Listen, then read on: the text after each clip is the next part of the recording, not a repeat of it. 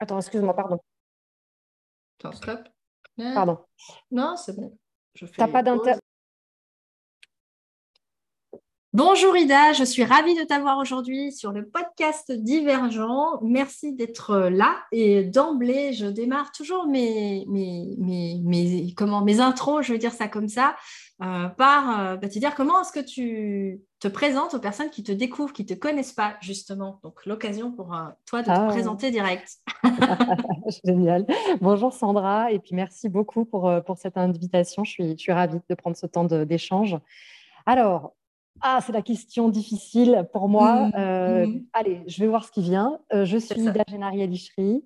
J'ai 41 ans. Euh, je suis une femme tirée S. ça veut dire quoi? Ça veut dire bah, dans, dans la catégorie des femmes, voilà, uniques aux multiples facettes, comme nous toutes, eh ben, j'essaie de, de, vivre mes différentes dimensions. Donc, différentes dimensions de femmes, euh, de mamans de quatre enfants, de professionnels, entrepreneurs, psychologues, coachs, euh, anciennes euh, responsables dans des grands groupes, voilà, tout ça. Et puis, et puis aussi danseuse, musicienne. et j'essaie de, de faire quelque chose avec ça, voilà, dans mon quotidien. C'est ça. Il y a vraiment ce côté, euh, bah, tu parlais de multifacettes, j'aime bien. Euh, donc, différentes, en tout cas, différentes facettes justement d'Ida de, que tu présentes, euh, à la fois au niveau professionnel, à la fois au niveau bah, personnel, dans ce que tu nous as proposé. Et je vais me faire une magnifique transition parce que j'aime bien proposer un jeu à, mes, à mes invités pour commencer, après qu'ils se soient présentés. C'est de faire un pas de côté pendant un bref instant. Et euh, je ne sais pas si tu connais le principe du portrait chinois, mais l'invitation, la proposition, c'est de te dire, OK, euh, si tu n'es plus Ida là maintenant, euh, en cet instant, enfin, tu es toujours ton essence, mais tu es autre chose. Qu'est-ce que tu serais et pourquoi? Waouh J'adore la question. un peu vertigineuse. Euh, alors attends, dans le portrait chinois, j'ai cru que tu allais me demander un animal. Alors j'étais déjà en train de me préparer, tu vois. Bah, peut-être l'inconscient, tu sais, c'est le euh, premier truc qui t'est venu. Vas-y. Ouais, bah du coup, euh, du coup, c'est le chat. C'est le chat qui me vient parce que il y a une forme de d'agilité. C'est la première chose qui me vient quand je pense au chat. Retomber sur ses pattes. J'ai plusieurs fois eu dans ma vie à retomber sur mes pattes et encore aujourd'hui, souvent. Euh, donc peut-être ça, ce côté un peu ronronnant aussi, qui est plutôt cool aussi chez les chats de temps en temps, voilà, de une vie de chat quand même, euh, d'un chat domestique, je veux dire, hein, c'est voilà. pas chat sauvage, ouais, t'es quand même sur le chat domestique, chat, quoi. Chat domestique, ouais, c'est ça. Alors j'en ai eu un qui était qui, était vraiment pas apaisé du tout pendant des années, mais qui de temps en temps arrivait quand même à, à se mettre en boule sur notre canapé ou sur notre ventre et, à mhm. se laisser, euh, et à se laisser caresser et, qui ronronnait comme ça quand on allait dans son cou. voilà, donc ça, je trouve que c'est un truc kiffant du chat et, peut-être que voilà, moi j'aime bien, j'aime bien ça, pas trop souvent, donc un peu comme ce chat que j'ai eu qui était un peu ça. prêt à bondir, prêt à agir, mais qui de temps en temps s'autorisait quand même à s'abandonner un petit peu. Euh, avec nous et, et qu'on pouvait du coup un petit peu apprivoiser quoi. Mm.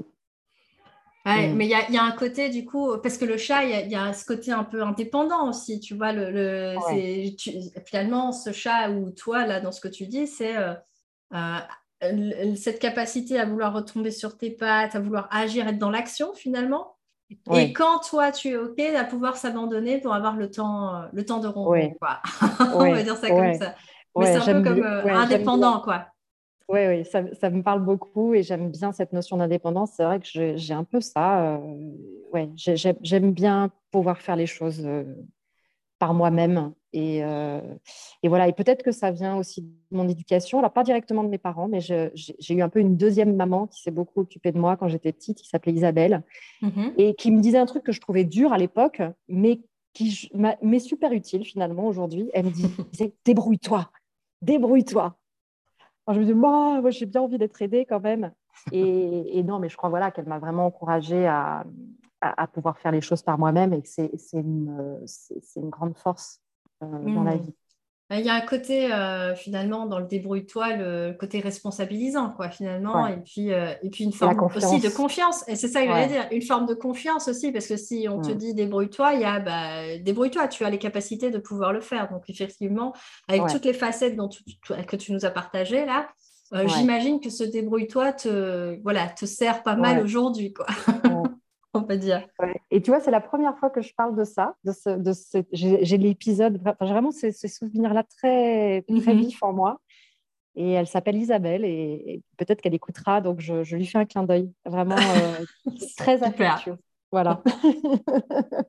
Eh bien, écoute, euh, le propos du podcast, Ida, c'est justement, euh, bah, là, comme tu es déjà dans tes souvenirs, je te propose de continuer et de, bah, de, sans transition, j'ai presque envie de dire, de pouvoir raconter ton histoire. Le propos du podcast, c'est justement d'écouter les histoires uniques et singulières des, invités. Euh, tu la commences où tu veux, tu en dis ce que tu veux et tu la termines où tu veux et on a le temps. Mmh. Ok. Mmh. Ok, ok. Alors, au XVIIIe siècle, est né mon Direct.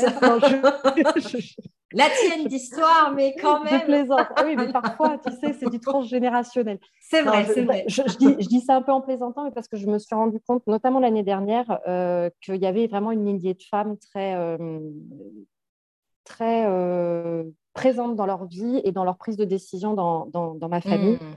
Et donc, mhm. je, pense en effet que je viens pas de nulle part et que je viens de là. Donc, euh, sans remonter Commence au XVIIIe siècle, siècle, alors, vas-y. sans remonter au XVIIIe siècle, je, je, trouve ça hyper intéressant d'aller explorer mm. d'où on vient euh, dans son histoire familiale. Et parfois, on n'a pas toujours les récits. Et, et, ça peut être vachement intéressant d'aller chercher. Et, euh, et, voilà, alors passons cette parenthèse. Je, bah, je, suis née à Paris, donc. Donc, au départ, ouais, je, suis, une petite Parisienne qui, euh, qui vit dans une famille euh, où, il y a déjà un peu du mélange. Euh, j'ai un papa qui a des origines italiennes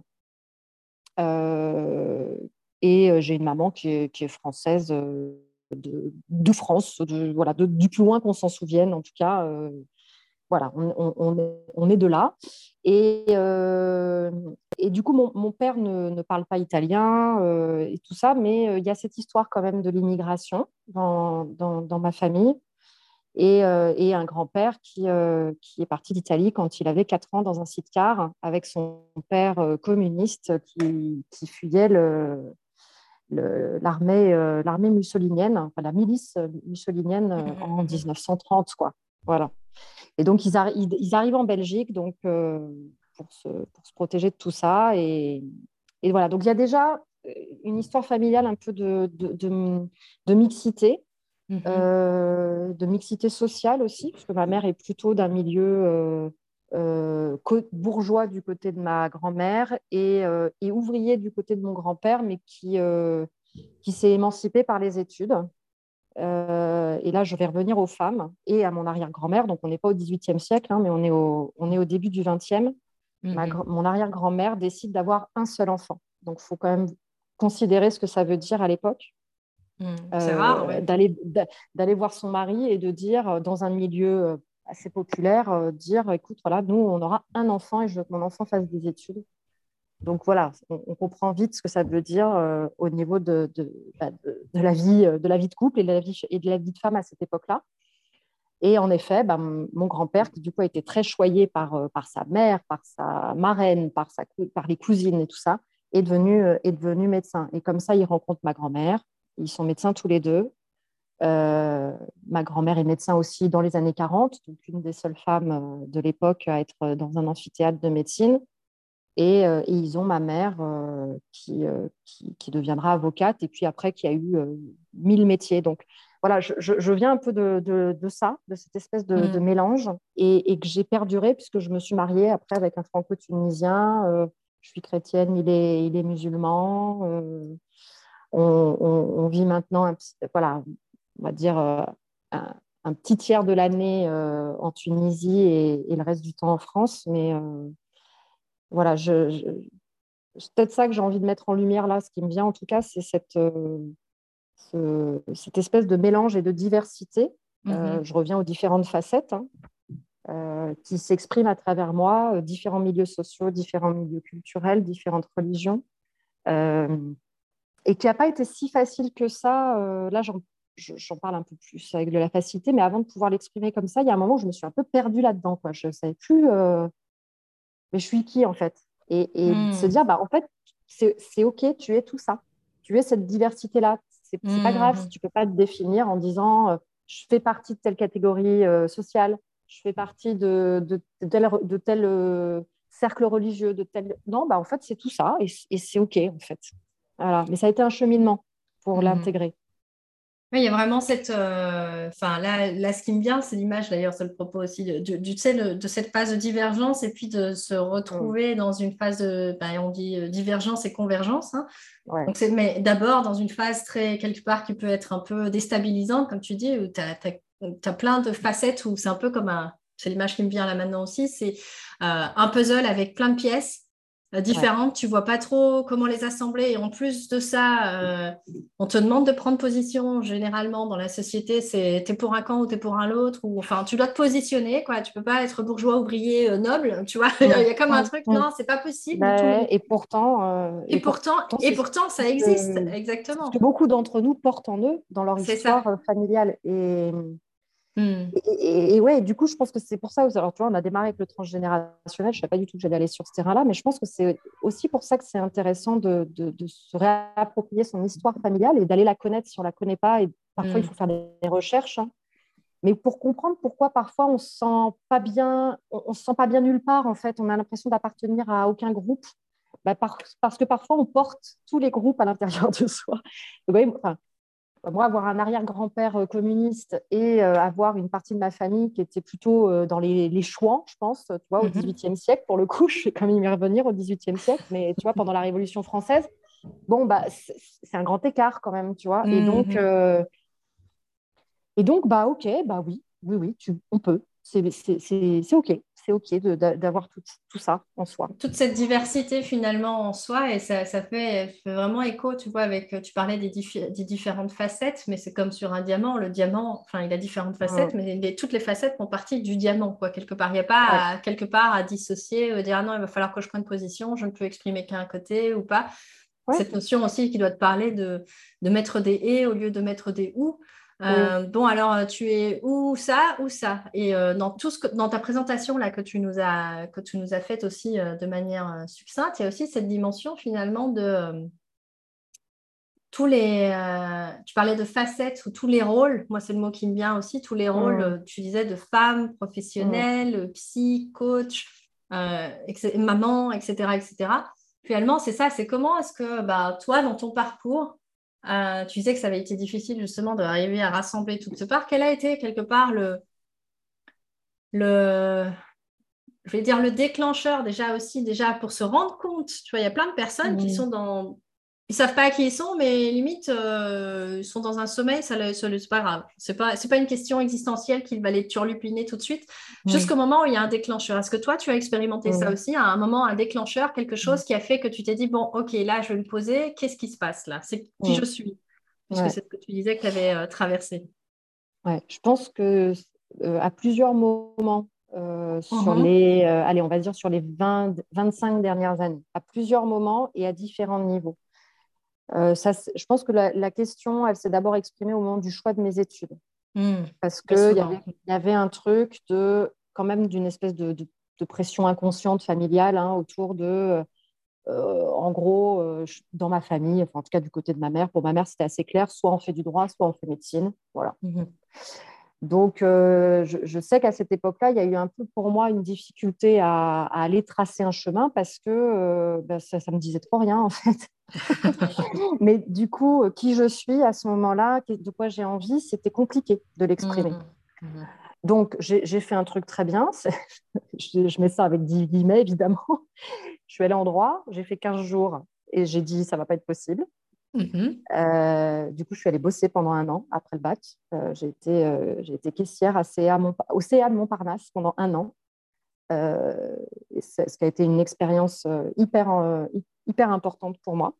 Mhm. et puis, bah, comme il y avait médecine, c'était l'obsoption, bah, j'ai fait médecine après. Donc voilà. Et puis je me, là, je me suis enfermée pendant deux ans avec, avec mes, mes, cours, mes cahiers et, et, mes formules de maths sur les murs.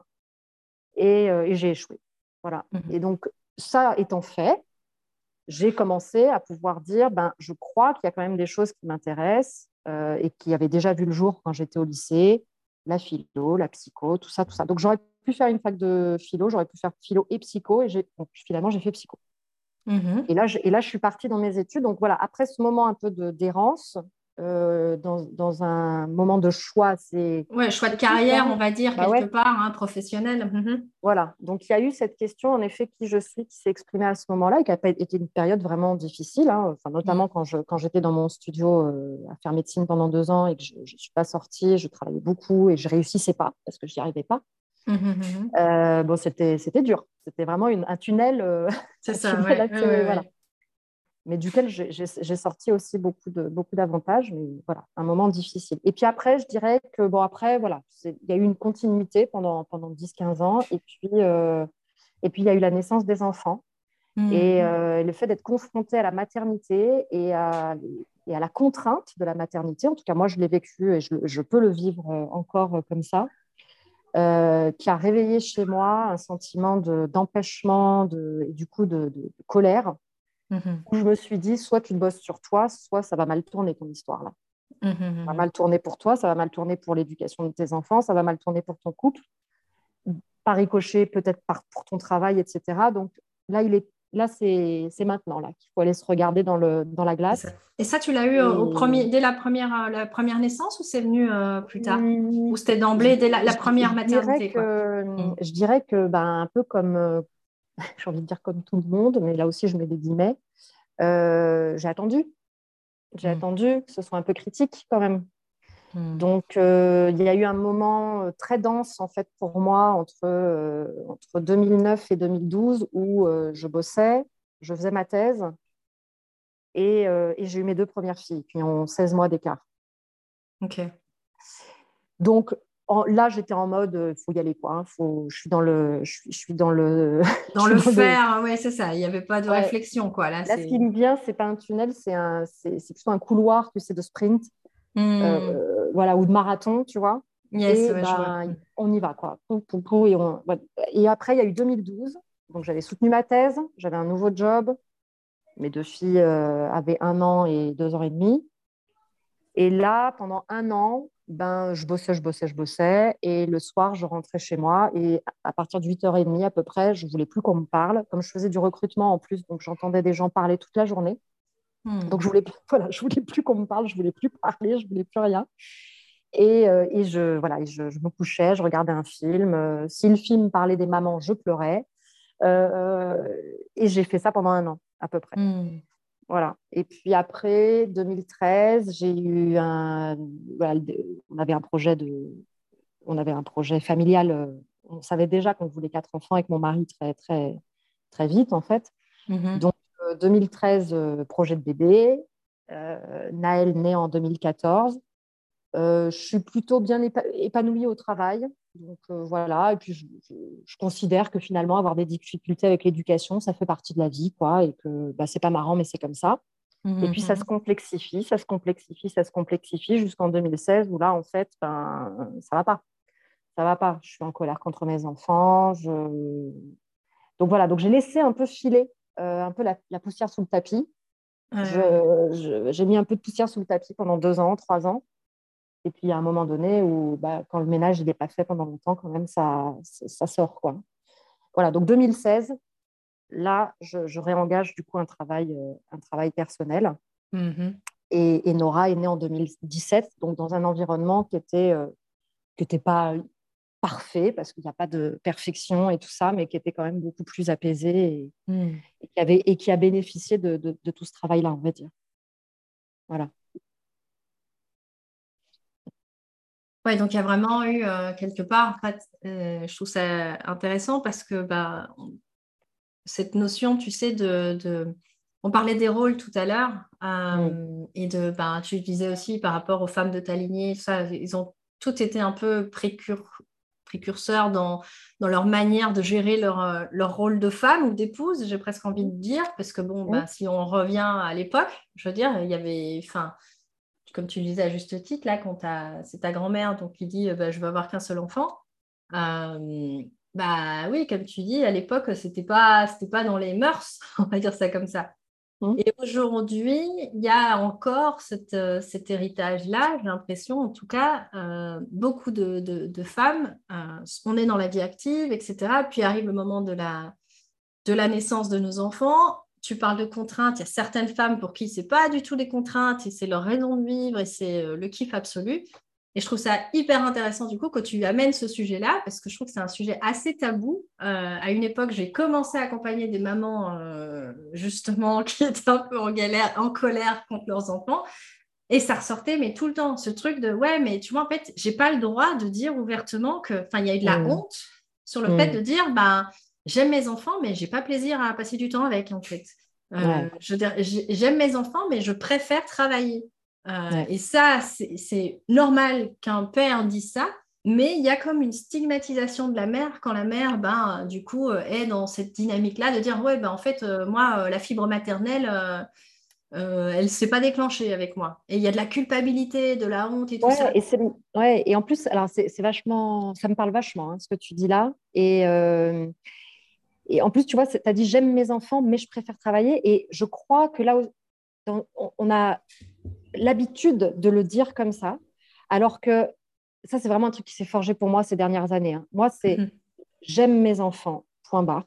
En fait, il n'y a rien d'autre à dire. C'est ça. c'est, ouais.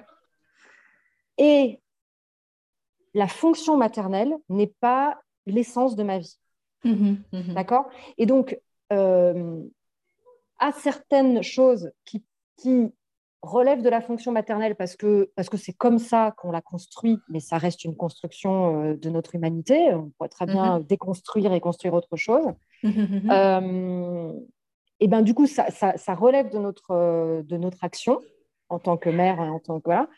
Et, et moi, je ne crois pas que tout relève de notre action. Et donc, en effet, par rapport à certaines actions qui, soi-disant, relèveraient de nous, et ben moi, là, je préfère aller travailler. Mais tu vois, mais ce n'est pas, en, pas en opposition avec l'amour que je ouais, ouais, mmh mmh mmh C'est en opposition avec ce que le fait d'avoir des enfants nous donne comme rôle attribué. Et ça, je crois que c'est Elisabeth Badinter qui a, mis, la première, hein, le, pavé dans la mare avec ça en 81, quand elle a écrit, euh, quand quand elle a écrit L'amour en plus. C'est le livre dans lequel elle dit qu'il n'y a pas d'instinct maternel. Alors là, tout le monde lui est tombé dessus, mais comment ça nanana.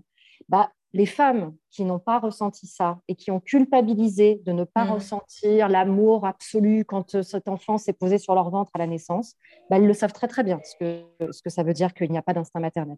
Mm-hmm. Et ça ne veut pas dire qu'elles n'aiment pas leur enfant. Et quand bien même elles n'aimeraient pas leur enfant, je vais peut-être moi aussi là te mettre un pavé dans la mare, mais ça existe aussi. Et on a le droit d'accueillir ça aussi. Mm-hmm. Voilà. Mm-hmm. Et ça, c'est pas facile à entendre. Mais, c'est vraiment le, questionnement. Tu parlais des fonctions, hein, c'est vraiment ça. C'est d'aller. Euh... Moi, il y a un peu c'est défier cette notion de défier les conventions, euh, mais parce que bah, déjà le monde évolue, le monde change. Euh, le rôle de la femme dont tu parlais ben, n'est plus le même, mais il y a quand même certains endroits où il y a, euh, comme, tu disais, des fonctions qui sont attendues quelque part. C'est euh, alors que, ben, oui, il y a, besoin de s'occuper, on va dire, de prendre soin d'enfants, etc. Mais est-ce que ça doit forcément être la fonction uniquement occupée par la mère? Est-ce que le père, du coup, aussi Parce que de la même manière, les, les papas qui s'occupent de leurs enfants qui reste à la maison pendant que madame travaille, euh, au regard de la société, c'est tu vois, c'est quand même déconcertant. Voilà, c'est original, exactement. C'est marginal même. encore, original. Alors que bah, fondamentalement, un couple ou, des parents, ben, quand on parle d'éducation, bah, on peut choisir l'éducation qu'on a envie de donner à nos enfants, les modèles qu'on a envie de donner à ses enfants et ça. Et c'est encore quelque chose qui est très, euh, comme tu disais, tabou quelque part. La mère le père, la communauté, parce que euh, bah, y a, euh, nos enfants, ils peuvent être aussi euh, chez une assistante maternelle, chez, à la crèche, ils ont plus tard des instituteurs et des institutrices, plus tard des professeurs. Donc, il y a tout un réseau social qui tourne autour de nos enfants et je trouve que c'est hyper important de, donner de la valeur. moi, en tout cas, mes enfants ont eu les deux, crèche et assistante maternelle. Je considérais que ce n'était pas un endroit où j'allais déposer mes enfants. J'ai toujours considéré que c'était un lieu de vie à eux et, euh, et de valoriser ça aussi dans le, dans le langage, dans la manière dont on en parle. Mmh, mmh, euh, mmh. quand on dépose son enfant la première fois à l'école en primaire, euh, moi, ça me fait mal. Hein. Quand j'entends parfois, j'ai entendu une fois, oh bah finalement, il a peu besoin de nous, il est bien ici. Bah ouais.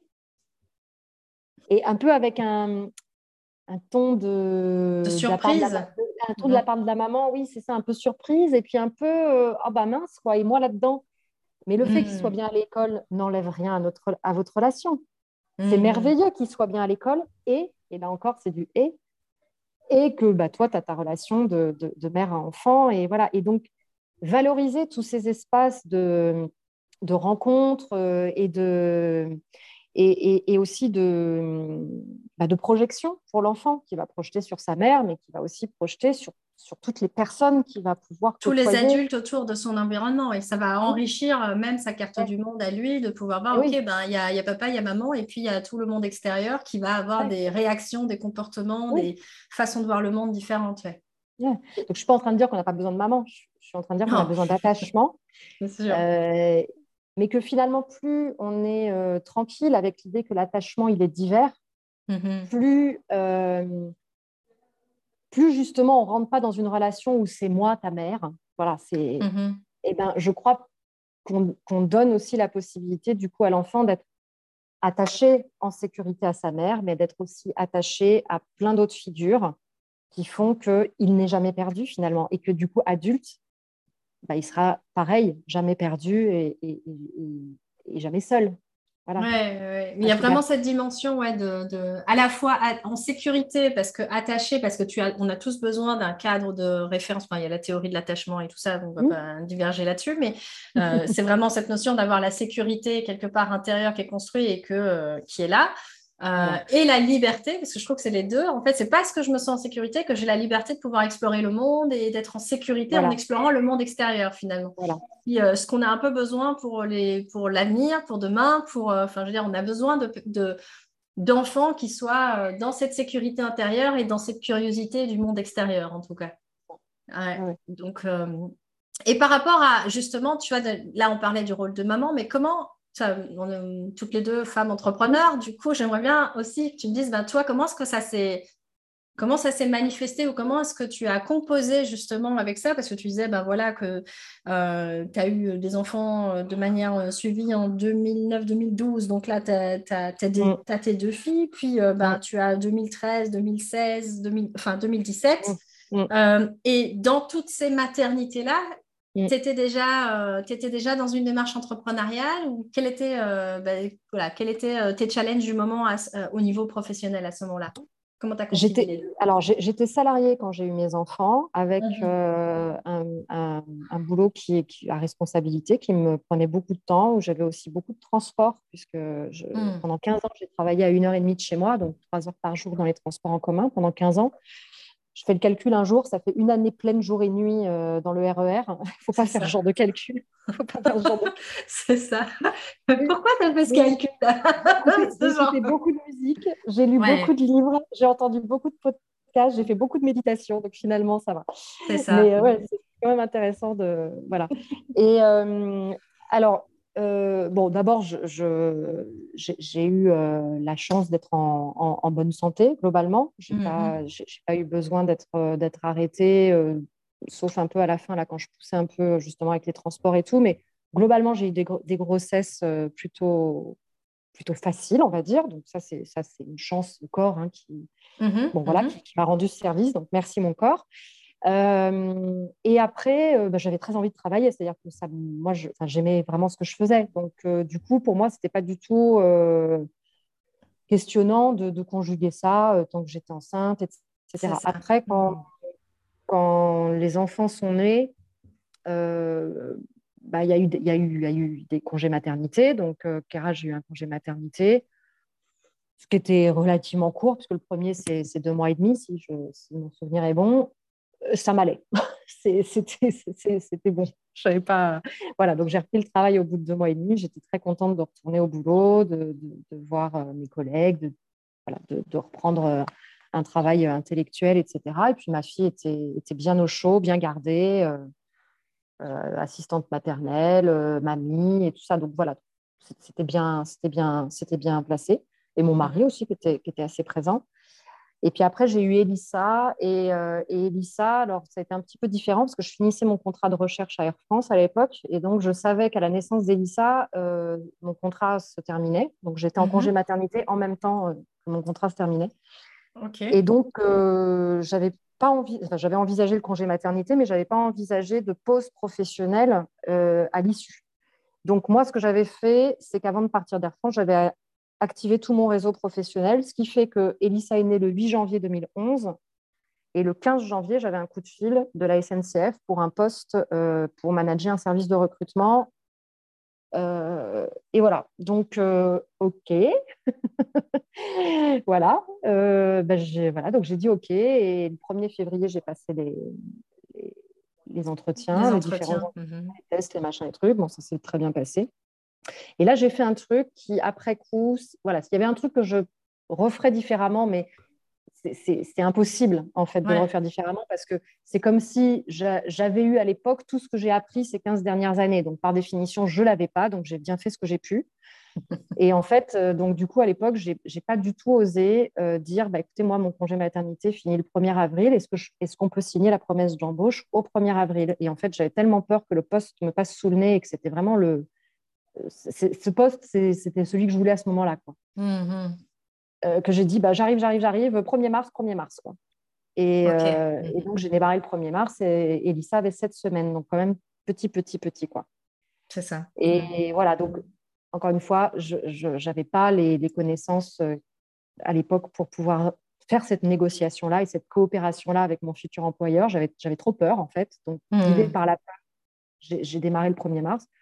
Bon, ça s'est bien passé, mais je me suis quand même infligé, je pense, à l'époque, euh, quelque chose qui n'a pas été simple. J'allaitais, donc je tirais mon lait dans les toilettes. Euh, j'osais pas dire que. J'osais pas parler. Les gens savaient que j'avais un bébé en tout petit, mais j'osais pas en parler parce que je me disais, je veux pas qu'ils se fassent une idée de moi de euh, bah, est-ce qu'elle est vraiment est-ce qu'elle est vraiment au taquet quoi du coup pour le poste parce que si elle a un bébé de cette semaine à la maison ça doit quand même ne doit pas dormir etc donc j'ai parlé de rien, je ne parlais de rien, j'étais là, j'assurais, il y avait des résultats, et c'est tout. Mais je, me, voilà, je pense que je me suis infligé un truc un peu mmh. dur quand même. Mmh, mmh, euh, donc, s'il si, y a des jeunes mamans qui m'écoutent, euh, autre chose est possible, et voilà, il faut en parler de ça. Voilà, il faut en parler, mais il faut aussi être formé du coup, parce que c'est pas si simple d'avoir ce genre de discussion avec son chef. C'est ça. Avec ses collègues, avec son équipe. C'est pas si simple que ça. Donc, ça, voilà, ça, ça nécessite parfois d'être accompagné pour pouvoir le faire. Donc bon, j'ai fait comme j'ai pu, j'ai un peu serré les dents. Euh, j'ai soutenu ma thèse euh, dans la foulée, en fait. Et, euh, voilà. donc là, j'ai un peu conjugué tout. Je dirais qu'il y, a un truc, les, les enfants comprennent un peu aussi ce qui se passe. Hein. quand je soutenais ma thèse, quand, je, quand je finissais de préparer ma thèse, il y avait un bazar pas possible dans mon salon parce que je rassemblais tous les derniers documents, les derniers articles et tout ça. Donc, il y avait, il y avait des papiers partout par terre. Et, Kera, qui était l'aînée et qui avait deux ans à peine, hein, deux, ans et demi, ouais, deux ans et demi, bah, quand elle rentrait à la maison, elle savait que c'était un, mètre carré, là, euh, il y avait cinq mètres carrés dans lesquels elle... Elle ne pouvait pas marcher, quoi. Mmh. Voilà, mais je n'avais pas euh, dressé des barricades euh, pour que ce soit... mais il y avait un truc de, de l'ordre, je pense, de, du fait que chez moi, c'était tellement intégré que cet endroit-là, il était interdit. Que, mmh que, je pense que c'est le message est passé euh, même, dans, même voilà, sans que j'aie vraiment à le formuler. Et du coup, mhm. Clara pointait du doigt en regardant euh, l'endroit où je bossais et elle disait Maman, école. L'école de maman, c'est là. Trop bien. Maman, école. Donc, ça, c'était vraiment incroyable. Hmm. Et, euh, et, voilà, et après, bah, je répartissais mon temps entre, bah, je travaillais, puis quand je ne travaillais pas, bah, j'étais avec elle. Moi, j'ai beaucoup été avec mes enfants, surtout le samedi, le dimanche. En plus, mon mari a, toujours eu des trucs à faire le week-end. Euh, il est passionné de football, machin, tout ça. Donc voilà, il avait ses matchs, il avait ses trucs, ses bidules. Donc moi, j'étais beaucoup avec mes enfants seuls finalement le week-end. Mmh Et voilà, le temps s'est réparti comme ça pendant plusieurs années où je les emmenais au conservatoire. comme je voulais pas patienter au conservatoire sur un banc, bah, je me suis dit tiens pourquoi je reprendrais pas le violon? Et j'ai repris le violon. Donc du coup je faisais mon cours de violon pendant que ma fille faisait son cours d'initiation musicale.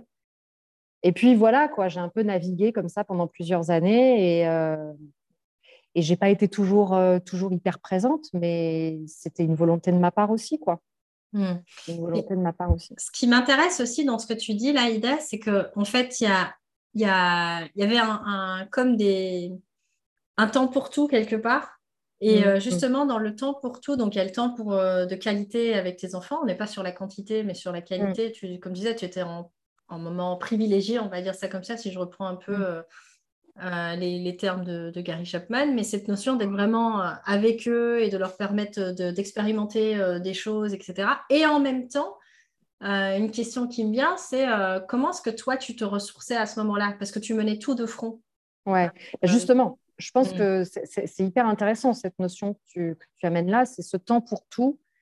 Euh, et, et, quand justement ce temps pour tout n'est pas totalement conscientisé et organisé, mm. bah, c'est là peut-être qu'il y a justement des, des, mm. failles. Quoi. Et, je pense qu'en effet, moi, il y a une période où ce, où ce temps pour elle était un, temps de contrainte et moins un temps de qualité qu'un temps, de, mmh, mmh, mmh. tu vois, qu'un temps de contrainte. Et que ça a glissé finalement comme ça jusqu'à cette époque dont je parlais, 2016. Euh, et que bah, là, il y avait besoin justement de, réajuster. Donc, OK, quand je suis avec elle, avec elle et, lui, puisqu'après, il y a une à elle, euh, OK, et si, c'est une heure plutôt que trois, bah, c'est une heure. Et il vaut mieux que ce soit une heure et c'est chouette que trois. Et moi, je finis avec les cheveux euh, hérissés sur la tête et c'est n'importe quoi. Mmh, mmh, mmh. Donc, euh, voilà, parce que je je ne voudrais pas que les auditeurs pensent que je, suis super maman, qui a, su vachement bien su mettre en place les temps de qualité et tout. Non, non, il y a eu, il y a eu des temps pas du tout de qualité. Non, mais tu as eu une phase d'apprentissage quelque part. En fait, c'est ah ça, c'est ce que tu partageais avec, euh, avec euh, l'accumulation. Tu vois, de, tu disais, voilà, il y a beaucoup de contraintes, beaucoup de colère et tout ça. Tu disais en 2016, ça a été vraiment le moment charnière où finalement, tu as, d'ailleurs, tu disais que tu avais entamé un travail pour permettre du coup euh, quand, voilà, en 2017, du coup, c'est la, ta petite dernière qui, qui est née. Tu disais, là, le climat était plus apaisé. Du coup, c'est qu'est-ce que tu as mis en place? Quelle a été la différence qui a fait la différence. Euh, entre 2016 et 2017, d'après toi, pour les mamans qui nous écoutent, euh, voilà, que ça peut. 2016, 2017 et jusqu'à maintenant, parce que bah, les enfants traversent aussi des phases qui sont différentes, donc c'est un réajustement en permanence. Là maintenant, mes hmm. deux aînés, elles sont ados. Euh, mon petit garçon, il est en milieu de, primaire. La petite, elle, est en fin de maternelle. Donc c'est chaque étape à son, à son mhm. truc. Moi, je découvre, la, je découvre d'avoir, je découvre pas l'adolescence parce que, en fait, en vrai, je me sens hyper proche d'elle. C'est-à-dire que je me rappelle hyper bien de mes 14 ans. Donc, ça me, ça, voilà, ça, te rappelle. Euh. Je me rappelle tellement, tellement, tellement, tellement bien. Euh, mais en même temps, bah voilà, je ne suis pas non plus euh, à mes 14 ans. J'ai un peu plus. donc, je, je, vis, euh, enfin, je vis du coup ce que c'est que d'avoir des enfants de, de, 12, 13, 14 ans. Et, ça. et ça, c'est pour le coup, c'est nouveau pour moi. C'est très, très nouveau. Donc, c'est un réajustement en permanence. Euh, mais, et donc, voilà, donc du coup, c'est pas parfait. Euh, voilà, il y a encore des temps qui sont pas des temps de qualité.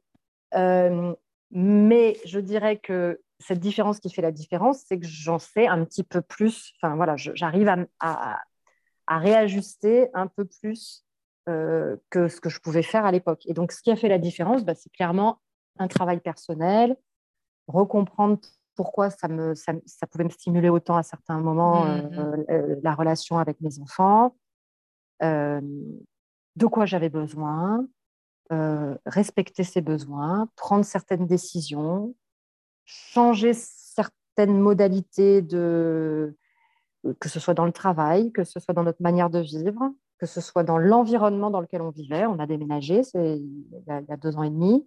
Mmh, mmh, mmh, voilà, plein de réajustements finalement euh, pas à pas. Euh, et c'est vraiment pas à pas, j'insiste, parce que ça se fait pas du, en tout cas pour moi, ça s'est pas fait du tout du jour au lendemain. Et, euh, et, et, ouais, se faire accompagner. J'ai suivi des stages en parentalité, j'ai des copines qui sont formatrices de parentalité. Alors, on a eu l'occasion de bien discuter. j'ai repris une psychanalyse il y a six ans. j'ai été coachée. voilà, bon, bah voilà, il n'y a pas de c'est du travail. quoi. C'est un peu comme, mm. quand, quand, on apprend les maths, il y a un moment donné, il bah, faut, faire ses, faut apprendre sa leçon et après, il faut faire ses exercices. Et le jour du contrôle, bah, on y arrive plus ou moins bien. quoi. C'est ça. Bah oui, bah, bah oui bien sûr. En fait, c'est oui, c'est ça, c'est un apprentissage permanent. Hein, surtout que la parentalité, euh, bon, c'est jamais acquis, comme tu dis aussi, des phases d'évolution. Nous, on évolue, nos enfants évoluent, donc il y a, y a, tout ça qui s'entremêle. Hein. Si on revient avec cette dimension au tout départ où tu parlais de mélange, ben oui, il y a aussi le mélange des, des âges, du coup, dans ce que tu, tu vois, tu parlais de mélange euh, de milieux sociaux, tu parlais de mélange de religion, tu, enfin, tout, de, des différents Mm. C'est multiculturel, quoi, ou c'est multifactoriel euh, aussi. C'est ça, dans le dans le dans l'accompagnement euh, euh, de, de, l'éducation de nos enfants, mais aussi ce que je trouve intéressant, c'est cette notion que tu amènes de de pas à pas. C'est on peut faire un travail sur soi et finalement mettre en application petit à petit moi, j'aime bien dire qu'en coaching, le, quand on fait un coaching, des fois, on est un peu, tu vois, ça change complètement notre euh, vision du monde. Euh, et on est un peu pris par euh, l'émulation de, la révélation, des fois, et qu'on veut mettre 14 milliards de choses en place parce qu'on a tout compris et que donc on veut tout mettre en place en même temps. Et c'est la meilleure des stratégies, si vous nous écoutez, pour n'arriver à rien maintenir sur la durée. et donc, je trouvais ça intéressant ce que tu disais, le réajustement pas à pas. Et tu as parlé en tout premier de, de ces notions de besoin.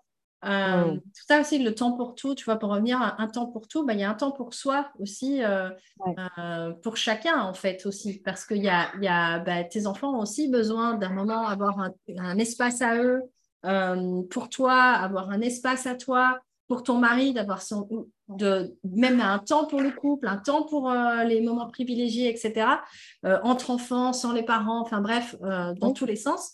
Mais ça, ça a besoin d'être finalement conscientisé. Donc, je trouve ça vraiment bien aussi que tu nous partages cette notion de bah, se faire accompagner. parce qu'on a nos blessures à nous, qu'on a, qui font qu'on est déclenché, activé, enfin bref, qu'on, qu'on surréagit par rapport à, de manière disproportionnée par rapport à nos enfants qui sont un peu comme des, des révélateurs de là où on a encore à, grandir et à, progresser. Euh, mais ça, c'est pas un travail qui se fait tout seul, quoi. Et qui se fait pas non plus en un claquement de doigts, parce que tu parlais de réajustement pas à pas. Oui, c'est vraiment une rencontre. C'est euh, des prises de conscience. Parfois, en effet, un truc très, ça peut être waouh, mais ça peut être aussi, euh, ça peut être waouh, genre trop bien, et puis ça peut être waouh, ça fait pleurer, et, en même temps, c'est les larmes de la profondeur, de, qu'on mmh. touche le bon endroit, et, et, c'est des larmes qui ne sont pas nécessairement agréables, mais dont on peut sentir que c'est profond, qu'on est vraiment mmh. exactement là où c'est ça, en fait. C'est exactement cet endroit-là que je suis en train de découvrir et de et d'explorer. Et waouh, mmh. quelle rencontre! Quelle rencontre! Un peu comme quand on n'a pas vu quelqu'un qu'on aime depuis longtemps et on se tombe dans les bras l'un de l'autre et on pleure parce qu'on est tellement content de se, de se revoir. Donc, c'est un peu, ça peut être un peu ça. Et tu vois, sur la notion de besoin, moi, je ne savais pas ce que ça voulait dire, besoin. Quoi. Mm. Je, suis un peu aussi bah, dans, dans, ce, dans, ce, milieu de femmes là, que j'ai décrit, qui sont un peu des, des, fonceuses et qui ont eu à, à aller aussi euh, bah, carrément avancer euh, sur des murs. Hein. Enfin, je veux dire, voilà. c'est le côté euh, soit fort, quoi. C'est bah oui, enfin, y aller, quoi le début du XXe siècle, je fais qu'un enfant, c'est quand même un truc où, bon, on, se pose là, quoi. Hein. et, euh, et, ma mère aussi, euh, avocate dans les années 80, ça fait partie des premières femmes voilà, qui, vont jusqu'à ces, niveaux-là d'éducation, même si dans les années 80, ça commençait à être plus, plus répandu, mais enfin, quand même, ce n'était pas encore non plus. Euh, voilà. Et donc, la mm-hmm. notion de besoin, moi, je fais plutôt partie de, de, ceux à qui on a dit oh là là, elle, elle s'écoute trop. Euh, donc, c'est pas c'est pas c'est pas hmm. voilà oui c'est pas c'est pas une notion euh, comment dire positive quoi c'est limite euh, au contraire c'est plutôt oh là là non en fait c'est un frein quoi voilà non non il faut y aller là on avance donc moi je ce truc là très fort et, et ça m'aide hmm. beaucoup dans la vie ça me permet de faire plein de trucs mais du coup a des fois c'est un peu fatigant aussi quoi donc hmm. donc voilà en effet se réapproprier l'écoute de soi et qu'on a le droit aussi et que c'est pas oh, elle s'écoute trop celle-là, mais que c'est, mm. bah ouais, j'écoute mes besoins, j'écoute où j'en suis, et, et, et, du coup, je suis mieux avec moi, et quand je suis mieux avec moi, bah, j'arrête d'embêter tout le monde aussi. eh ben, c'est pas mal, en fait, quand même. Hein. c'est ça. C'est une bonne stratégie, quand même. C'est hein. intéressant. c'est intéressant. c'est ça, c'est intéressant aussi. Pour soi, alors, et pour celles qui sont mm. très inquiètes de devenir égoïstes avec ça, euh, bah, en fait, la bonne nouvelle, c'est que c'est bien pour soi et que du coup, ça devient bien pour les autres parce que eh ben, on se met moins en colère, on est moins fâché, on est, on est moins réclamant vis-à-vis des autres, on est mm. moins euh, voilà, à, faire transpirer une, euh, un truc qui ne va pas chez soi et, qu'on, et que du coup, on, fait transpirer à l'extérieur. Donc, c'est, vachement important. Mais ça, moi, je ne connaissais pas. Je connaissais pas du tout. C'est, une dimension, moi, j'aimais bien jouer sur ces mots-là, d'égoïsme altruiste. C'est d'inviter, d'inviter les mamans à devenir plus égoïstes ou égocentrées, ou enfin tout ce eh qu'elles peuvent mettre, mais tourner vers elles, parce qu'elles font partie du système. Et si elles, si elles-mêmes ne, vont pas bien, enfin c'est pareil avec le, les parents, hein, peu importe, si un élément du système n'est pas bien eh en capacité de prendre soin de lui, équilibré, euh, bah forcément, ça donne pas du tout les mêmes dynamiques de groupe, quoi. Ça donne pas du tout les mêmes types d'échanges, les, les, mêmes types de, de relations, de qualité de relations. Euh, donc ouais, ouais, et il y a tellement, tellement cette dimension, ça me parle beaucoup de voilà de l'écoute des besoins. Mm. Euh, moi, je, ne sais pas, mais euh, plein de personnes qui me disent, mais enfin, c'est quoi mes besoins? J'en sais rien, moi, en fait. Qu'est-ce que tu veux dire par là Besoin, bah, c'est dormir, manger, boire. Ok, mais mm. quel est ton besoin peut-être de, d'amusement? Quel est ton besoin peut-être de... Tu parlais tout à l'heure aussi de cette dimension que tu étais contente euh, mmh. après deux mois et demi d'être retourné travailler pour le, besoin intellectuel, de stimulation intellectuelle.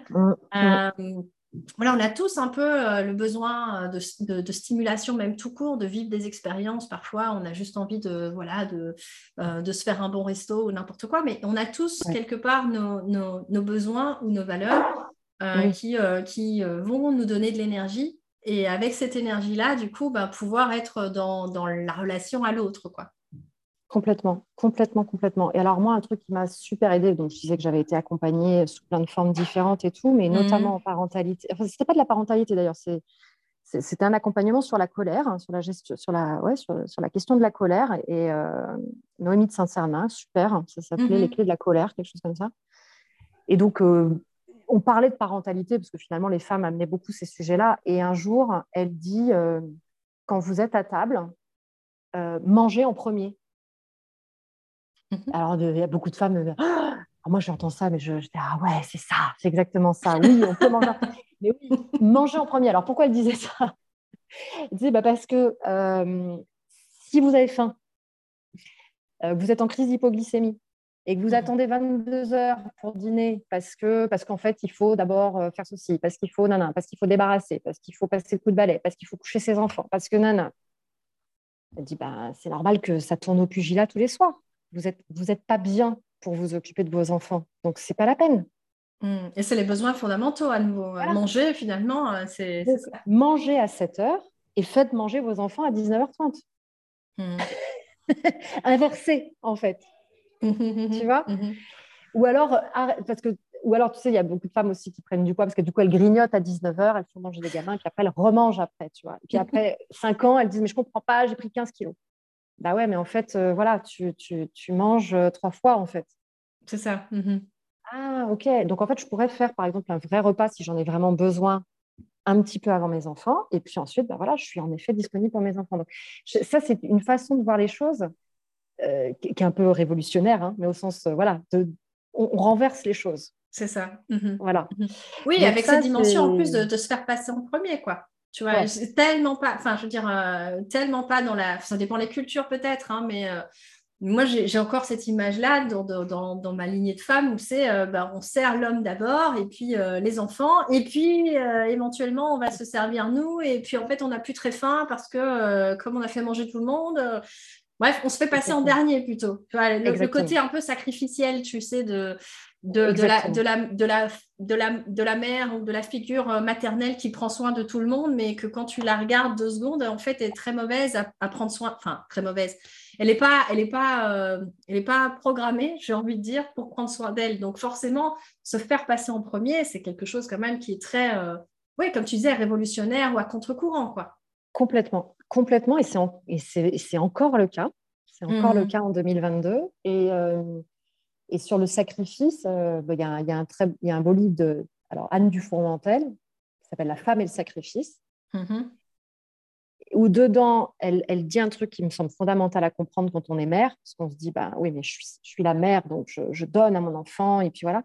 Mais il faut mmh. bien se rendre compte quand même que, du coup, on accumule comme ça aussi ben, un sentiment sacrificiel.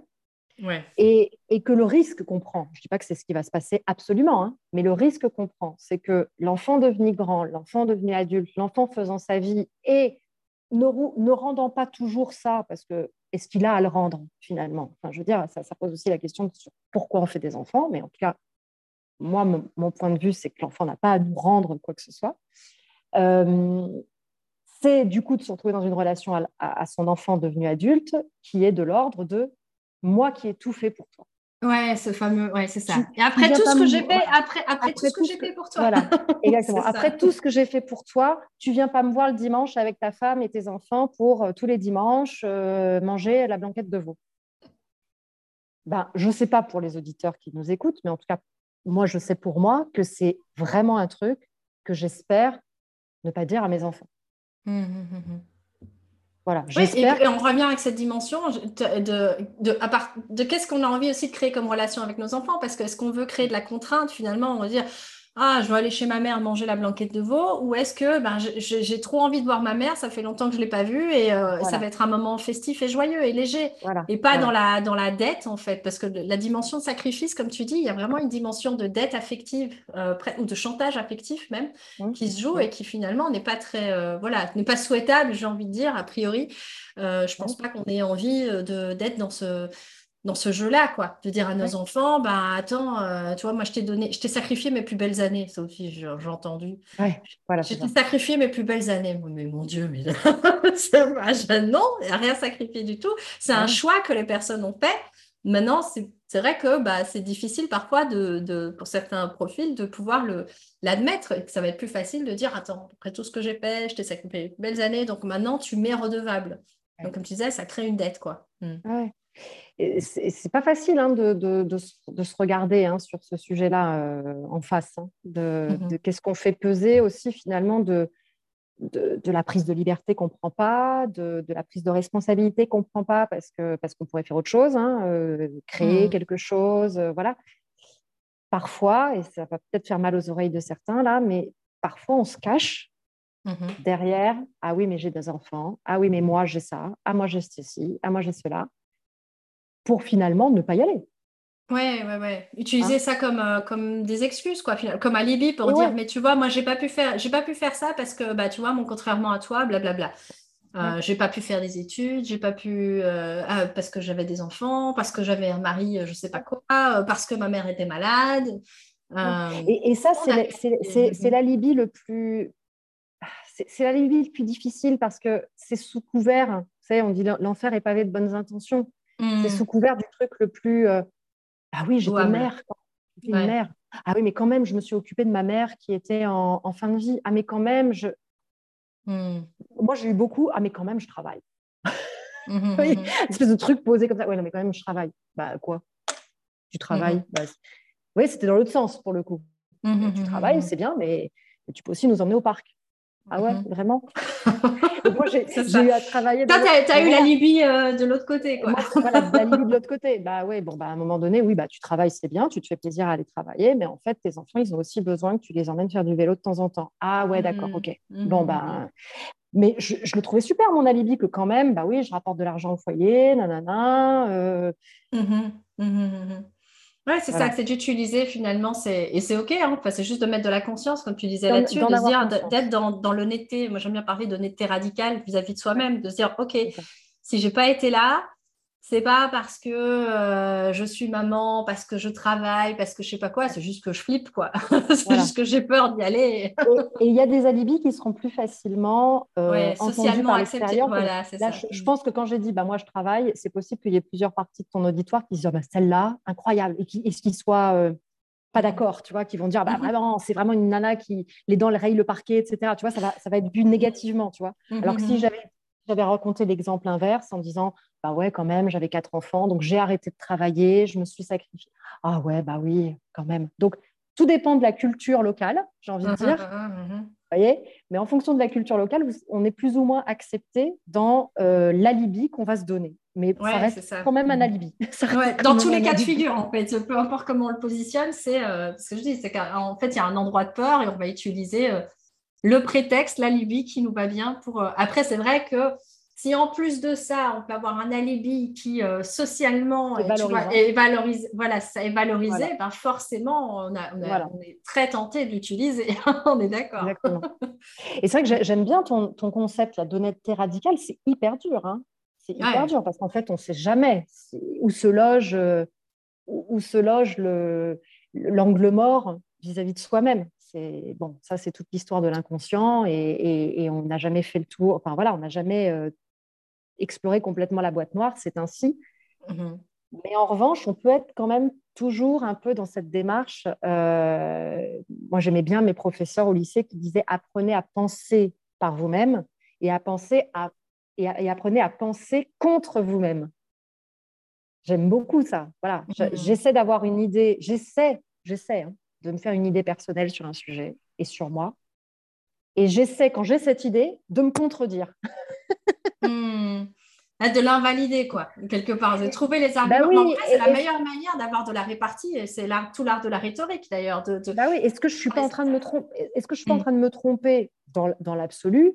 Mmh question de, la, de, la, de, la, vérité, quand même. Enfin, c'est quand même... Mmh euh, bon, euh, on ne l'atteint pas, donc euh, voilà. Donc, questionner tout le temps ça, Mmh. Euh, et, donc, est-ce que je suis en train de me tromper? Est-ce que je suis en train de me tromper moi-même? C'est-à-dire de, me mentir et c'est ça, hein? exactement. C'est ça, quand je parle d'honnêteté radicale, c'est vraiment cette dimension-là, c'est de prendre conscience de nos propres mensonges. Mais c'est pas évident, parce que comme tu dis, c'est un bah peu une boîte noire. Enfin, et puis, euh, on a toujours, comme tu dis, un angle mort, une partie qu'on ne voit pas. Et c'est aussi l'intérêt, d'ailleurs, quand on se fait accompagner, c'est qu'on euh, on peut nous renvoyer des trucs, on se dit, ah, ben, je l'avais pas vu, ça. Parce que tellement c'est dans une zone qu'on n'a on pas du tout, euh, accès, à laquelle on n'a pas du tout accès, quoi.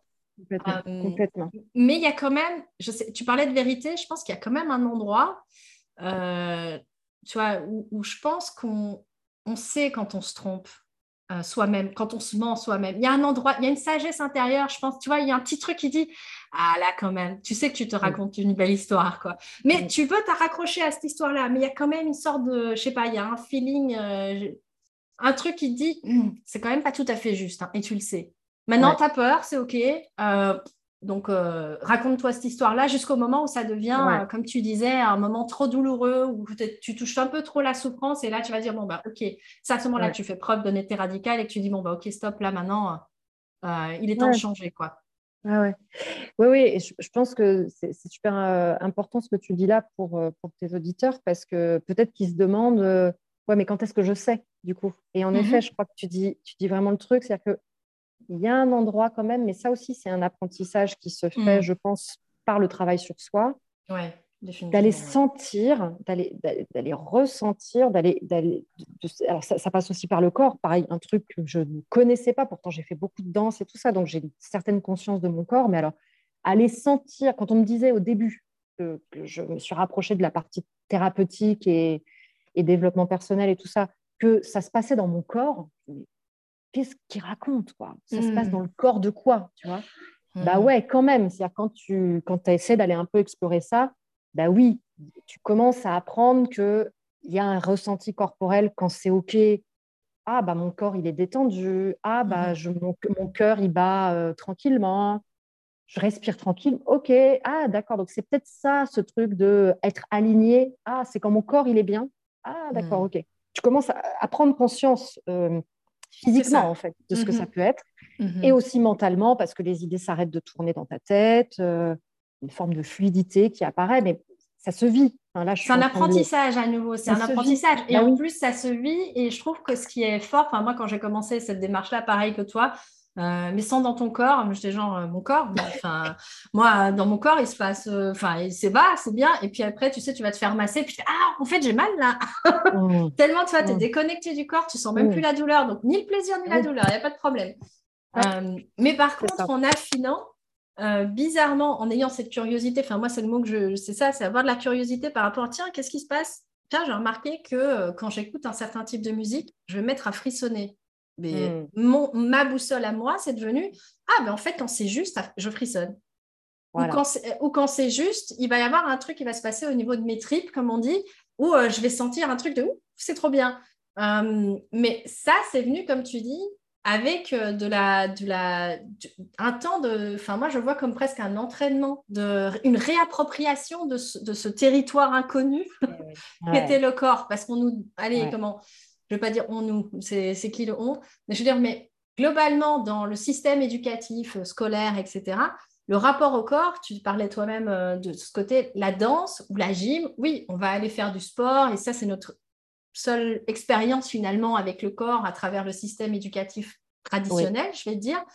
Mais finalement, de se poser, euh, d'écouter sa respiration, d'écouter le, rythme de son, de son cœur, de sa respiration et tout ça, euh, c'est comme maintenant que bah, on voit ça émerger dans des écoles qui sont même un peu avant-gardistes, hein, mmh, euh, mmh, où on va, on va, apprendre aux enfants à tiens, qu'est-ce qui se passe dans ton corps? Parce que sinon, on est fort dans la tête, dans le mental, dans prendre les décisions à travers euh, euh, à travers la tête, tu sais, les, fameuses listes de pour et de contre, qui sont la pire des manières de prendre une décision, mais c'est celle qu'on a toujours appris. Complètement. et, que j'ai malin plaisir, je ne sais pas toi, mais moi, je kiffe du coup avec mes clients, ah leur, leur, faire le jeu inverse de tu crois que ça, c'est la bonne décision? Bien, je vais te montrer l'autre côté de, en quoi c'est une mauvaise décision. Ah, bah mince, mais alors, aucune des deux, elle est bien. Je dis, mais en fait, c'est pas avec la tête que tu dois prendre une décision. Et c'est là qu'on euh, en vient à cette sensibilité du corps, du cœur, de, voilà, de, tout ce qui se passe ailleurs que dans le mental, quoi, finalement, que dans notre tête. Complètement. Et ça, je trouve aussi un, un apprentissage. Ah ouais, c'est un apprentissage. Mais oui, oui, oui. S'il y a vraiment un mot à retenir euh, de ce qu'on est en train de dire là, c'est ça s'apprend. Ça s'apprend. Hmm. Et, euh... et euh, ouais, ouais, c'est un apprentissage. complètement. Et, hum, par rapport à la, tu sais, le, sujet, c'est aussi la résilience. J'aimerais bien savoir, toi, quand tu observes, que tu, vois un peu tous les moments de vie que tu nous as partagés où ça a été un, mmh. dur, on va dire, ou, en tout cas désagréable à vivre, à ce moment-là où tu as été challengé, où vraiment ça a été un défi euh, pour mmh. toi. Quand tu, quand, tu te refousses, quand tu te retrouves face à l'adversité, euh, toi, comment. Euh, c'est quoi la, la j'ai presque envie de dire la séquence ou ta stratégie, toi, de résilience de manière générale? Est-ce que mmh. euh, voilà, tu, es face à l'adversité? Qu'est-ce qui te passe chez toi à l'intérieur? Comment est-ce que tu peux observer si tu regardes toutes les... Ce serait mmh. quoi le, le pattern pour toi? Ah là là, ouais. Bon, je crois que mon pattern hérité est l'action quand même. ça, c'est un pattern hérité euh, voilà, mmh transgénérationnel, clairement. Euh, et pour le coup, qui m'a beaucoup coupé de mes émotions pendant longtemps. Donc, hmm. c'est l'écueil. C'est-à-dire que ça m'a été très utile. Et en même temps, l'écueil, c'est que du coup, bon, bah là, il faut y aller. quoi. Et, dans des moments, y compris, euh, y compris euh, très graves, mmh, mmh, mmh. Euh, je, vais raconter un, épisode qui m'est arrivé, par exemple. Alors, super utile de ne pas avoir d'émotions, enfin, de pas ressentir ces émotions à ce moment-là. Mais du coup, quand on est tout le temps sur cette modalité-là, dans d'autres moments de la vie, ça peut être un problème. J'ai eu un, j'ai failli avoir un, très très grave accident de voiture quand j'avais euh, une vingtaine d'années. Mm-hmm. Euh, je, je, prends ma Fiat Panda, une petite Fiat Panda que j'ai gardée 10 ans, euh, verte, et me voilà partie, porte d'Orléans, direction A10 pour aller voir mes parents à la Baule à l'époque qui s'étaient installés là-bas. Mm-hmm. Je fais, allez, 5 km je, je, me tourne pour prendre un truc dans mon sac et j'entends paf. Et en fait, je, donc j'étais comme ça, je remets, euh, pas comme ça, les, gens écoutent Donc, donc, les gens écoutent, donc il faut que je décrive. Donc j'étais la tête à droite euh, une fraction de seconde en fait, hein, et je remets ma tête dans le, Par, mhm. dans le pare-brise. Et en fait, c'était le capot de ma voiture hmm. qui s'était désolidarisé, donc qui ah venait de s'ouvrir sur mon pare-brise. Donc vous êtes à 100, je, suis à 110 sur le, en train de me lancer sur l'autoroute, là, à la sortie de la porte d'Orléans, et je n'ai plus du tout de visibilité. et je suis sur la deuxième euh, file, je crois, donc au milieu. Au milieu. Mmh. Émotionnel, euh, tout figé. Donc, mon. Voilà. Euh, qu'est-ce qui se passe? Action. Action, mon cerveau se fait. Je, je, vous raconte vraiment la séquence parce que je m'en rappelle exactement. C'est que mon cerveau se dit j'ai un taxi derrière, il sait conduire. Mhm. Et peut-être par chance, il a vu ce qui était en train de se passer. Donc, mhm. je vais simplement ralentir, mettre mes warnings et il va, euh, il va faire ce qu'il faut. Voilà, je, fais confiance dans, la conduite du taxi qui est derrière. Euh, la, circulation est plutôt fluide, donc je n'ai pas quelqu'un dans les 10 mètres devant moi. Ouais, tout de suite. D'accord? Donc, c'est OK. Donc, tu donnes pas de coup de volant. J'ai eu un truc comme ça d'inhibition, en fait. Tu donnes pas de coup de volant, tu te calmes et tu t'arrêtes. Et tu fais confiance que ça va s'arrêter derrière toi parce qu'il y a ce super taxi derrière toi qui, qui, sait super va réguler, bien qui va réguler le chemin. Qui sait super bien conduire et qui va lui aussi mettre sa warning et faire comprendre à tout le monde qu'on arrête la circulation. Bon, et voilà. Donc, c'est ce qui s'est passé. Je sors de ma voiture. Là, il y a un mec qui sort de sa voiture aussi. Donc, on est en plein milieu de l'autoroute. Hein. Euh, ouais, c'est ça. Mhm. monde, euh, voilà. Et, euh, et, qui me dit Mais madame, il ne faut pas regarder son capot comme ça au milieu de la route. il ne faut pas regarder son moteur, pardon. Il ne faut pas regarder son moteur comme ça au milieu de la route. Je fais Non, je ne suis pas en train de regarder mon moteur. Je lui explique le truc. Voilà. On dégage la voiture sur le côté. Et là, tout mon corps se met à trembler de, ah bas en haut, de haut en bas, de tout ce, voilà, toute l'histoire qui aurait pu se passer si jamais euh, j'avais pas pu euh, maîtriser ce truc-là. Et je passe, alors, un message par rapport à ça, parce que je trouve dans le développement personnel, il y a beaucoup de trucs de il faut y aller, il faut, faut dépasser les limites, il faut dépasser machin. Mais j'ai conscientisé ça en plus euh, vraiment ce mois-ci. Mmh. Donc, du coup, je, je, je, je livre vraiment un truc que que dont j'ai pris conscience que se développer personnellement, c'est aussi un réapprentissage de l'inhibition. Hmm. C'est aussi un réapprentissage de tout ce qu'on ne va pas faire. voilà. Euh, et pour beaucoup que j'accompagne, encore ce matin, des femmes très affairées, très dans le faire, dans le faire, dans le faire, dans bouger partout, machin, machin, machin, ben elles, leur réapprentissage, c'est alors c'est de s'autoriser à faire des choses qu'elles ne font pas pour elles. ça, c'est clair. Donc ça, c'est la partie libération. Il y a mhm. aussi une énorme partie de réapprentissage de l'inhibition, de, à un moment donné, on ne va pas faire ça, on ne va pas aller courir dans tous les sens, on ne va pas aller faire et les courses, et aller chercher le chien chez, chez le toiletteur, et aller chercher le gamin euh, au centre de loisirs. Non, on va juste arrêter et se poser, en fait. Mhm, mhm, voilà, et donc ça, je pense que ça, c'est un truc qui, que, voilà, je disais c'est l'action, mais bah, tu vois, finalement, je raconte un truc où j'ai plutôt été dans l'inaction que dans l'action, dans le ralentissement. en fait, si, c'est l'action de. En fait, c'est ça que je trouve super euh, intéressant, c'est que là, tu, tu, donnes un exemple où mm. l'action, c'est de ne pas faire d'action. Ouais. Tu vois, en fait, c'est ça toute la. En fait, ne rien faire, c'est déjà faire le fait de c'est déjà faire le fait de, rien faire. Là, en l'occurrence, de ne pas avoir fait de coup de volant, ok, ça aurait été une action peut-être euh, qui, euh, qui aurait été dirigée par la par la par ton système nerveux ou peu importe, qui a été inhibé à ce moment-là et qui t'a dit non, là, c'est ne fais rien. Euh, en tout cas, ne fais pas ce que tu, ce qui serait l'instinct de voilà de dévier, de, de, partir en vrille et de, de céder à la panique. Et que là, justement, l'action, ça a été de rien faire, mais en même temps, tu vois, de, justement, ton système s'est lui-même euh, mis en pause. Ouais. C'est ça qu'il a fait, c'est qu'il il a ralenti en disant, OK, Là, et on ce, va, et ce truc de ne donne pas de, ce, truc, excuse-moi, je, rebondis parce que ce truc de ne donne pas de coup de volant, je l'avais dans ma tête. Hein. ça, s'est tourné en boucle. Ne donne pas de coup de volant, ne donne pas de coup de volant. Ne Surtout s'il y a un truc que tu dois pas faire, c'est de donner un coup de volant. Je l'avais, je l'avais. Hein. Ouais, c'est ça. Je dis au pire, tu auras fait ce que tu avais à faire. C'est vraiment, hein, j'avais un truc comme ça dans ma tête. au pire, bon, si c'est ton heure, c'est ton heure. Mais tu auras fait ce que tu avais à faire, c'est-à-dire que tu n'auras pas fait l'erreur. C'est ça, l'erreur commune, ouais, l'erreur commune de, de, donner des coups de volant alors que tu as zéro visibilité, quoi. Ouais. Et que là, il y a quelqu'un qui peut t'arriver par le côté parce que lui, il ne sait pas du tout. Mon taxi derrière. Ouais, c'est ça. Donc, il me voit ralentir, il voit bien le, rouge à l'arrière quand j'appuie sur mon, sur mon frein. Mhm. Donc, il sait que je ralentis, tu vois. Il se demande peut-être pourquoi. Il se dit, mais qu'est-ce qui lui prend, elle, de ralentir comme ça et puis de, se retrouver? Mais il sait. Par contre, si je donne un coup de volant et qu'il y a un mec qui m'arrive par la droite, lui, il ne sait pas. Il n'est pas au courant de, ce qui est en train de se passer. Et Exactement. et là, direct, ouais. Mhm. Ouais, ouais, c'est. Et, oui, oui. et, aussi, tu sais, le fait, le corps s'est mis en, tu vois, en, en, couper les émotions. Et puis, ce que je trouvais ça intéressant, c'est que après, une fois que tu es en sécurité, là, il y a la décharge. Là, il y a le corps qui dit, OK, là, il y a tout qui circule. Et là, tu prends en compte, comme tu disais, là, tu, te rends compte de, tout ce que tu viens de traverser. Mais il y a, euh, c'est le cerveau reptilien qui prend le, qui prend le dessus à ce moment-là. Donc, euh, le limbique, là, il est court-circuité, heureusement, puisque c'est un peu euh, une question de vie ou de mort à ce moment-là. Donc, donc c'est vrai que c'est assez voilà, interpellant. je trouve cette dimension, tu, tu parles d'inhibition, oui, c'est de rapprendre, en tout cas pour des profils ou des personnalités qui sont très dans l'action. Et tu disais, ta stratégie, toi, ça va être de passer à l'action.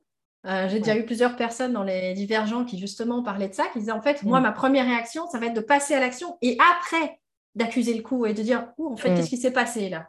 Mm. euh, Mais c'est comme, il y a deux dynamiques possibles. Et, ouais, du coup, c'est intéressant parce qu'en effet, peut-être qu'on t'a raconté beaucoup des récits de, faire. Et, là, je te raconte un récit de ne pas faire, mais qui est en même temps une action dans ce pas faire.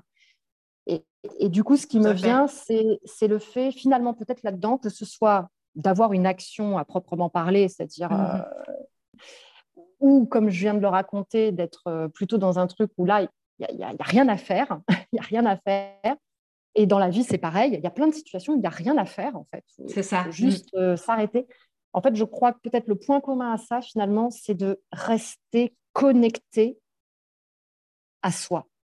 tu vois, là, grâce à toi, je conscientise avec d'autres événements je crois que le point commun de tout ça n'est pas euh, action ou inaction. Le point commun de tout ça est connexion. À ce moment-là, j'ai un cerveau qui est complètement connecté à lui-même. Tu parlais du cerveau reptilien, c'est-à-dire je, je n'ai pas un reptilien qui vient euh, faire sauter mes capacités de décision et de raisonnement. Mmh, mmh, mmh, je, garde une, une, forme de tension et de concentration qui fait que mon cerveau est capable de, décision, mon frontal, mon reptilien qui me donne les informations que putain, c'est la merde. C'est la super merde. Mais par contre, je reste connecté avec mon frontal qui, lui, est le centre décisionnel de l'affaire. Et qui, mhm. lui, va dire, et c'est le centre de l'inhibition aussi d'ailleurs, lui va dire et envoyer du coup à, tout mon cortex euh, derrière, là, moteur, le seul truc que tu as à faire, c'est d'utiliser ton pied et d'appuyer sur le frein et d'utiliser ta main droite et d'aller appuyer sur le bouton euh, de warning. C'est tout ce que tu as à faire là. Donc, c'est les, seuls trucs moteurs que tu as à mettre en place, c'est ta main droite, ton pied. C'est ça. Hmm. Passage de vitesse. c'est ça. Mais pour ça, on a besoin d'un cerveau qui soit connecté. Hmm, hmm. Et, et, voilà. Et il y, a aussi une dimension, je pense, qui est peut-être plus subtile, là pour le coup, mais tu l'as dans le récit, dans ce que tu disais, tu vois, il y a l'action, mais dans l'action de ne pas faire d'action, enfin, on ne va pas revenir là-dessus. Mais il y avait aussi dans, ce que tu partageais ce truc de faire confiance. Hmm. Tu as, fait confiance au hmm. taximène derrière, tu as fait confiance hmm. au fait que euh, tu allais pouvoir ralentir, etc.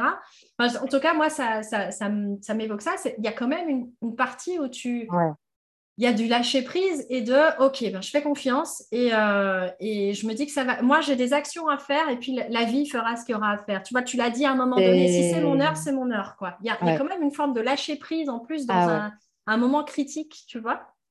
Euh, je sais pas si ça te parle. ah oui oui ça me, ça me parle et et ouais, ouais, je trouve ça super qu'on note ça parce que donc il y a ce truc de connexion de d'être concentré. Et donc, euh, c'est pour ça que c'est important d'apprendre à, à, prendre soin de son cerveau et, mm-hmm. la méditation, le, voilà, apprendre à être concentré, c'est super important. Et ça aussi, ça s'apprend. Euh, et en effet, ce truc de la confiance, ça me fait penser au livre de Charles Pépin qui s'appelle La confiance en soi, qui est sorti il n'y a pas si longtemps que ça, peut-être en 2019 ou 2020, je ne sais plus exactement, mais où il parle exactement de ça. Euh, il donne un exemple avec les, pilotes de chasse. Hmm. Euh, donc les Top Gun, là. et en fait, il est allé interroger plusieurs personnes hein, qui, font des choses, euh, on va dire, euh, assez intenses dans leur, dans leur vie, donc des, des, pilotes de chasse, mais aussi des musiciens, par exemple, professionnels, des concertistes, des choses comme ça.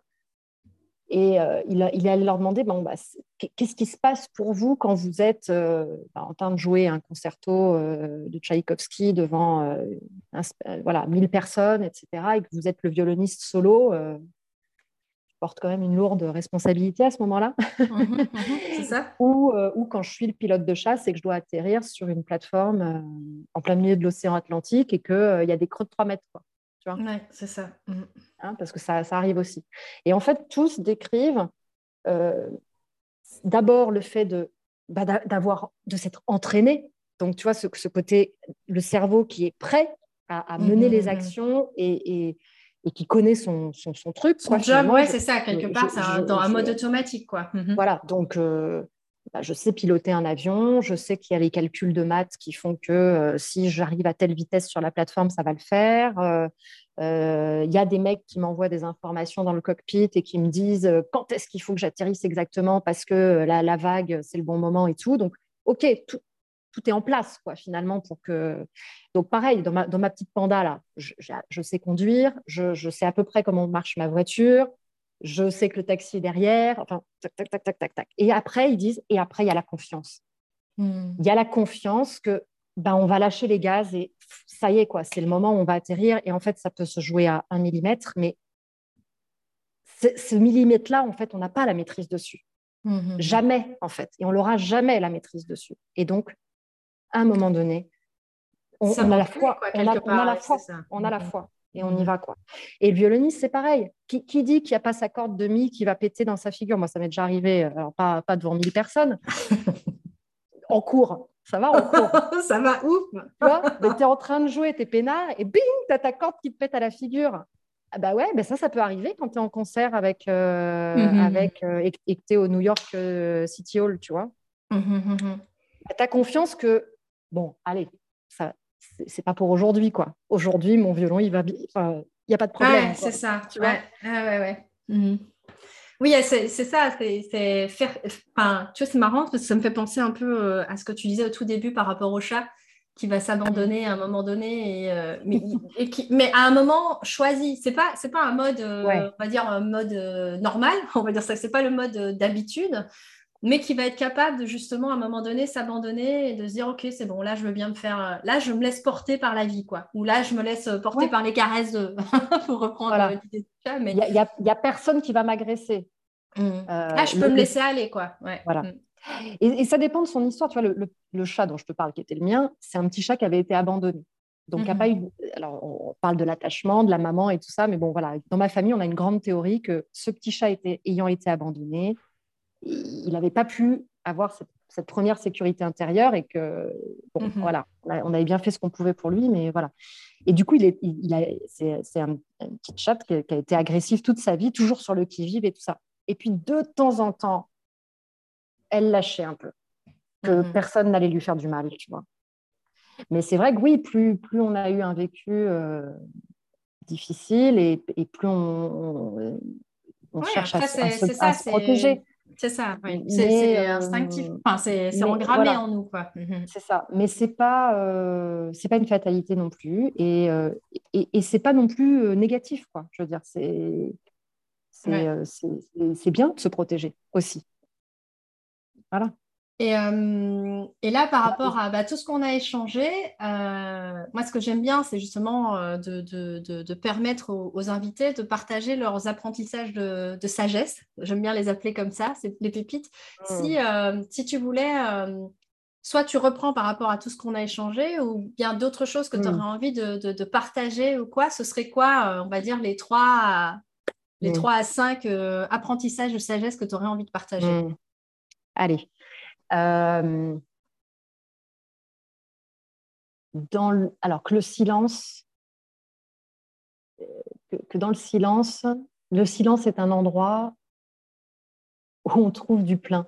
quelque chose comme ça, tu vois. C'est-à-dire que moi, j'ai longtemps été quelqu'un qui qui, qui aimait pas être seul ou euh, qui aimait pas le silence. une télé allumée, de la musique, enfin voilà, toujours remplir finalement. Et quand j'ai compris que un endroit où il y a, où, il y a du vide à un moment donné, bah, c'est un endroit qui allait, qui était au contraire extrêmement plein et d'où allait mmh. jaillir quelque chose.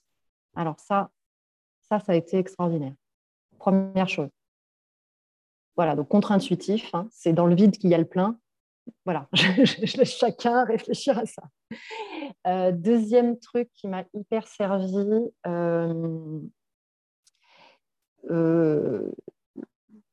ce, truc de j'apprends à penser par moi-même et, contre moi-même. Hmm.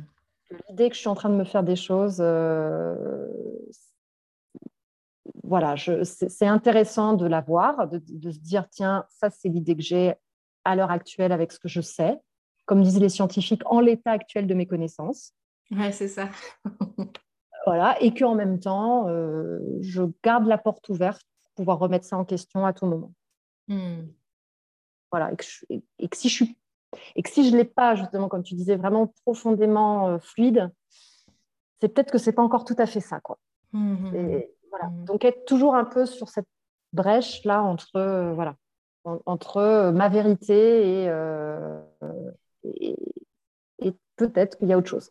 et, la, remise en question de cette même vérité, parce que c'est la vérité à un instant T, quelque part, elle peut être, tu vois, c'est un peu comme quand on est enfant et que bah, pour nous, le Père Noël, il est vrai. Désolée si vous écoutez les enfants, non, je crois pas.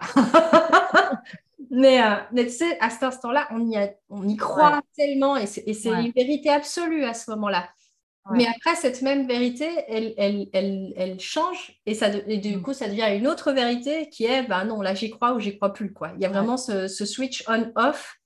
Euh, et là, avec ce que tu proposes, de voilà, penser, penser à la fois par soi-même euh, puisque c'est ce qu'on fait aussi avec les enfants, de OK, tu crois que le Père Noël, il existe ou pas? Pense par toi-même. Et puis après, bah, lui-même, bah, peut-être l'enfant de l'inviter à dire, bah, en fait, euh, bah, je crois qu'il existe. OK. Euh, pourquoi est-ce que tu crois qu'il existe ou pourquoi tu crois qu'il n'existerait pas et, vraiment d'inviter, enfin c'est un peu le développement du sens critique finalement ce que tu, ce que tu mentionnes. Oui. Je trouve que bah, ça, c'est une belle ressource, effectivement. L'apprentissage. Et, le sens critique, c'est mm. et, le sens critique, c'est pas le sens de l'opposition. Hein. Non, oui, ouais, ouais, bien sûr. Bah, en tout cas, là, dans ce que tu proposes, c'est contre soi, mais en même temps euh, par soi-même et, contre soi-même. Ça permet d'être vraiment euh, dans l'ouverture, en fait. Voilà, parce que parfois dans critique, on, se dit, ah oui, mais je vais. Alors, ouais, moi, j'ai l'esprit critique, je vais, je vais apporter des contre-arguments, etc. Moi, mmh. j'aime mieux l'idée de complémentarité. Je vais compléter, en fait. Je vais enrichir. Je mmh vais enrichir, je vais affiner. Je... Ça ne va pas nécessairement remettre tout en question de, de, ma vision d'avant, mais ah, il y a un petit truc de plus voilà, qui, mmh. me permet de comprendre. voilà, ça c'est. Apporter une nuance, quoi. Ouais. Et puis après, l'autre truc, c'est euh, dans la souffrance, euh, c'est un truc, c'est super dur, mais euh, quand j'ai quand j'ai expérimenté cette espèce de switch qui est un switch physique, y compris physique, de je souffre et je choisis l'ouverture. Alors d'autres d'autres en développement personnel vont dire l'amour, choisir l'amour plutôt que la peur, choisir le. Moi j'aime bien du coup dire ok qu'est-ce qu'on qu'est-ce qu'on entend par amour? Eh ben moi j'entends j'ouvre, j'ouvre. Quoi d'autre est possible? Là je suis en train de dire ça. Ok, je, je le vis et j'ouvre quoi d'autre est possible avec ça? Qu'est-ce que je pense? Voilà. Et d'être mmh. dans. Il ne va pas y avoir de réponse tout de suite. Hein. D'ailleurs, peut-être c'est encore un autre apprentissage, ça, mais c'est d'avoir en conscience que c'est plus important d'avoir les questions que les réponses, mmh. dans un premier temps.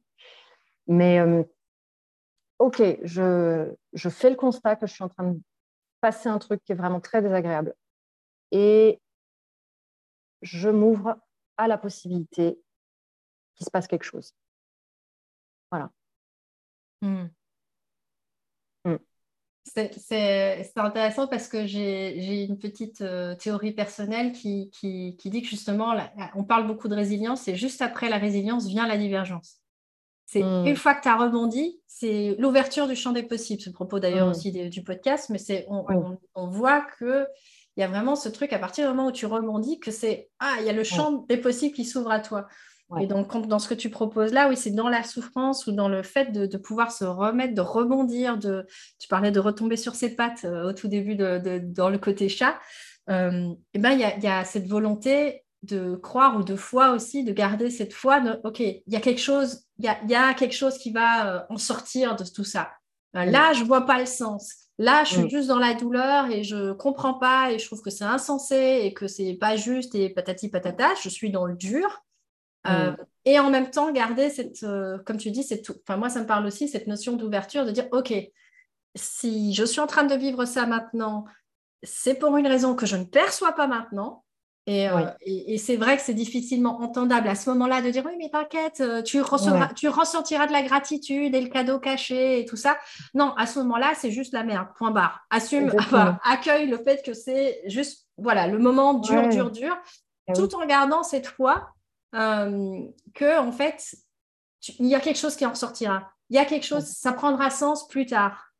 c'est c'est Victor Frankl qui parle de cette notion de sens et qui dit euh, bah, que voilà que justement ceux qui gardent le, qui donnent un sens mais pas là à la douleur dans le sens de, de, justifier pourquoi est-ce que ok ça va c'est non c'est quel est le sens que toi tu as envie de donner plus tard? Et le sens c'est bah là je comprends pas. Comme tu dis j'ai les questions maintenant j'ai pas les réponses mais il va y avoir les réponses à un moment donné. C'est avoir cette foi dans, dans, le fait qu'il y a, il y a, ou cette confiance, si on reprend le mot de tout à l'heure, qu'il va y avoir euh, des, réponses à un moment donné. Et peut-être que pas dans cette vie-ci, d'ailleurs. Complètement. complètement. Euh, ça me parle. Hmm. Complètement.